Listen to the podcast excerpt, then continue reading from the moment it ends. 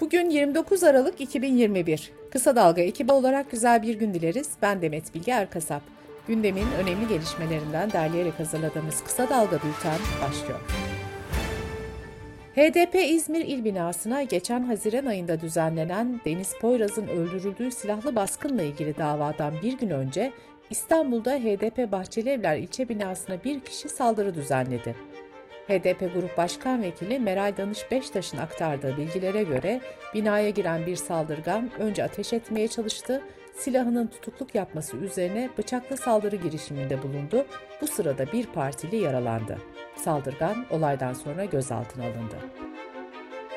İçişleri Bakanlığı'nın İstanbul Büyükşehir Belediyesi'ne terörle bağlantılı personel alımı gerekçesiyle başlattığı teftişin yankıları sürüyor. Millet İttifakı'nın 11 Büyükşehir Belediye Başkanı Ankara'da Mansur Yavaş'ın ev sahipliğinde bir araya geldi. Toplantı sonrası ortak bir deklarasyon yayınlandı. Deklarasyonu okuyan Mansur Yavaş şunları söyledi. Milletimizin bilmesini isteriz ki İstanbul Büyükşehir Belediye'mize yapılan haksızlığın tüm belediyelerimize yapıldığını düşünüyor ve bu haksızlığı reddediyoruz. Bundan sonraki süreçte de haksızlığa, hukuksuzluğa, baskılara ve ithamlara karşı tek yürek olacağımızın bir kez daha altını çiziyoruz. CHP Genel Başkanı Kemal Kılıçdaroğlu, İBB'ye yönelik teftişi gündemi değiştirme çabası olarak yorumlarken şunları söyledi. Bütün belediye başkanlarımızın telefonlarını dinliyorlar. Başkanlar için özel masa kurdular, alınan bütün elemanlara bakıyorlar. Baksınlar. İktidarda kalmak için söylemeyecekleri yalan, atmayacakları iftira yok. AKP Genel Başkan Vekili Numan Kurtulmuş'un ise İBB'ye yönelik teftişle ilgili değerlendirmesi şöyle oldu. Büyükşehir Belediye Başkanı veya Büyükşehir Belediyesi'ne açılmış bir soruşturma söz konusu değil. Büyükşehir'de çalışan terör örgütleriyle irtibatlı olduğu iddiasıyla bazı isimler tespit edilmiştir, tahkikat yapılacaktır. Cumhur İttifakı'nın ortağı MHP'nin Genel Sekreteri İsmet Büyükataman ise İBB'ye yönelik teftişi yerinde ve değerli bir karar sözleriyle değerlendirdi. Şırnak'ın Uludere ilçesinin Roboski köyünde 34 kişinin hava saldırısıyla öldürülmesinin dün 10. yıl dönümüydü. Roboski mezarlığında düzenlenen anma töreninde konuşan ve saldırıda yakınlarını kaybeden Ferhat Encü, annelerimiz hala yasta, siyahlar giyiyor derken, Türkiye Barolar Birliği Başkanı Enis Sakan da tek bir yetkili hesap vermek üzere yargı makamı önüne çıkarılmadı diye konuştu. CHP milletvekilleri Sezgin Tanrıkulu ve Levent Gök, katliamda hayatını kaybedenlerin yakınlarıyla birlikte mezarlık ziyaretinde bulundu. Ziyaret sırasında Kemal Kılıçdaroğlu Roboskili ailelerle telefonda görüştü. Kılıçdaroğlu, evlat acısını biliyorum, evlatların geri gelmesi de mümkün değil ama onlarla helalleşmemiz lazım diye konuştu. Roboski'de çocuğunu kaybeden annelerden biri ise Kılıçdaroğlu'na Adalet Roboski'ye gelmedi ama adaletin müjdesini Roboski'ye getirdiler. Bu açıdan çok mutlu olduk dedi. Erken seçim talebi doğrultusunda görüşmelerine devam eden ve daha önce Gelecek Partisi lideri Ahmet Davutoğlu ve Saadet Partisi Genel Başkanı Temel Karamollaoğlu ile görüşen HDP eş genel başkanları Pervin Buldan ve Mithat Sancar dün önce Deva Partisi'ni ardından CHP'yi ziyaret etti. Ali Babacan'la iki saat süren görüşmeden sonra açıklama yapan Pervin Buldan, erken seçim çağrımızı bir kez daha yenilemek istiyoruz derken, Mithat Sancar da demokratik mekanizmaları işletmekte kararlı olduğunu gösterecek büyük bir muhalefet bloğuna ihtiyaç olduğunu düşünüyoruz diye konuştu. Deva Partisi lideri Ali Babacan'ın açıklaması da şöyleydi. Ülkemiz çoklu kriz ortamından geçiyor. Ülkemizin bir an önce güçlendirilmiş parlamenter sisteme geçmesi gerekiyor. Topyekün bir iktidar değişikliğine ihtiyaç var. Bu da ancak seçimle mümkün. Buldan ve Sancar daha sonra Kemal Kılıçdaroğlu'nu CHP Genel Merkezi'nde ziyaret etti. Kılıçdaroğlu, Türkiye'nin sorunlarını masaya yatırdık dedi ve şunları söyledi. Kavgalardan çok acılar çektik. Kavgayı değil, barışı öncelemeliyiz. Elbette ki farklı görüşlerimiz var ama her görüş bizim için son derece değerlidir. Pervin Buldan da Türkiye'nin bir geçiş sürecinde yapması gerekenleri konuştuk, bu konuda görüş alışverişinde bulunduk dedi.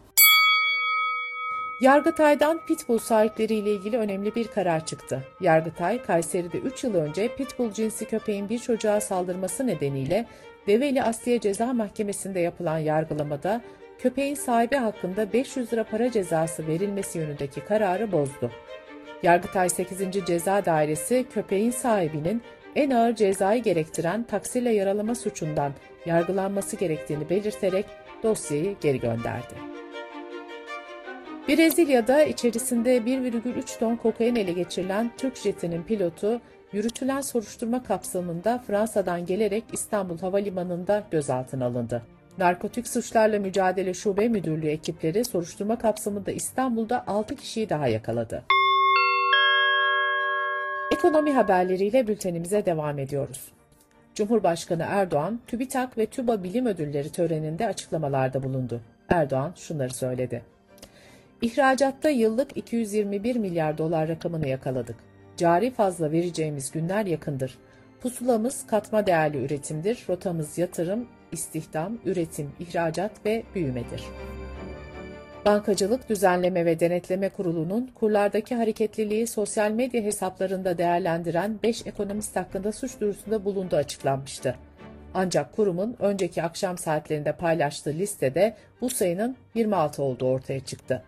BDDK'nın suç duyurusunda bulunduğu isimler arasında gazeteciler Alican Uludağ, Erk Acerer, Emin Çapa ve iktisatçı ekonomistler Mustafa Sönmez, Selçuk Geçer, Güldem Atabay, Merkez Bankası'nın eski başkanları Durmuş Yılmaz ve Rüştü Saraçoğlu ile birlikte ceza hukukçusu Profesör Doktor İzzet Özgenç de bulunuyor. Hazine ve Maliye Bakanı Nurettin Nebati de 20 Aralık'ın bir milat olduğunu ve o gece kamu bankalarının devreye girmediğini söyledi. Bakan Nebati önceki akşam katıldığı canlı yayında BDDK'nın daha sıkı bir şekilde suç duyurusunda bulunması gerektiğini de savundu.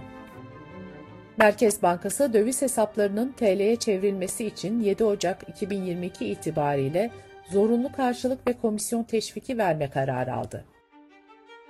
Döviz kurlarında yaşanan dalgalanmayla beraber sıfır otomobillerde fiyat düşüşü sürerken ikinci el araç piyasasında henüz bir gelişme olmadı. İkinci el araç fiyatlandırma ve otomotiv data şirketi Kardata'nın genel müdürü Hüsamettin Yalçın, bir ay sonra ikinci el araba fiyatlarında %50'lik bir düşüş öngörüyoruz dedi. Sırada Covid-19 gelişmeleri var. Sağlık Bakanlığı Türkiye'de görülen omikron varyantının %42 seviyesinde olduğu yönündeki haberlerin gerçeği yansıtmadığını açıkladı.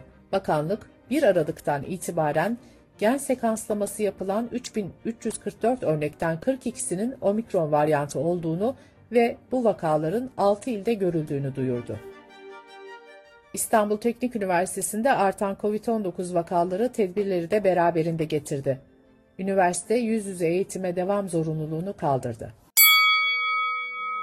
Covid-19 salgının başından bu yana en yüksek vaka sayısının kaydedildiği Fransa'da yeni önlemler gündeme geldi.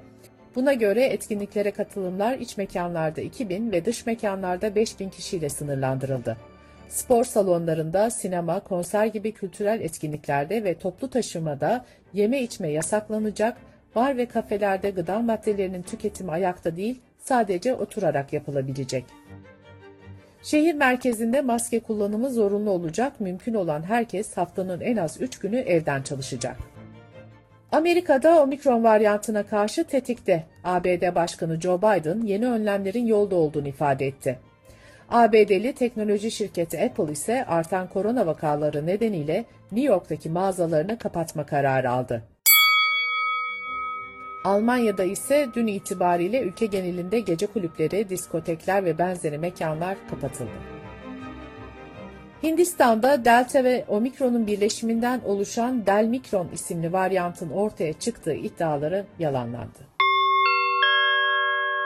Dış politika ve dünyadan gelişmelerle bültenimize devam ediyoruz.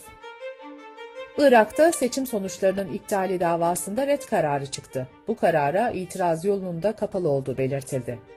Şii Fetih Koalisyonu lideri Hadi Amiri, seçim sonuçlarının iptali için 4 Aralık'ta Yüksek Federal Mahkeme'ye başvurmuştu.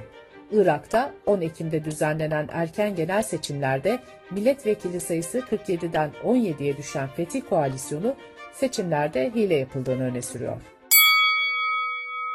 Rusya Yüksek Mahkemesi, Rusya'nın en eski ve en tanınan insan hakları gözlem kurumu olan Memorial'ın kapatılmasına karar verdi.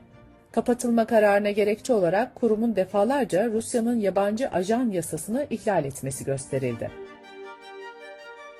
Hong Kong polisinin düzenlediği operasyonda 1,26 ton ketamin ele geçirildi. Ele geçirilen uyuşturucunun piyasa değerinin 107 milyon dolardan fazla olduğu belirtiliyor.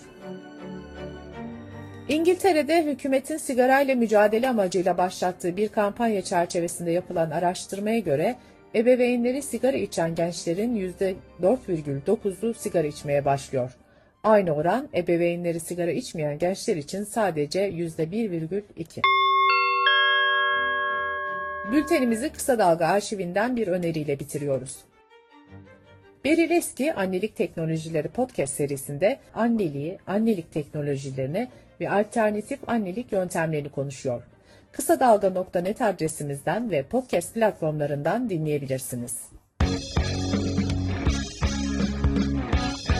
Gözünüz kulağınız bizde olsun. Kısa Dalga Medya.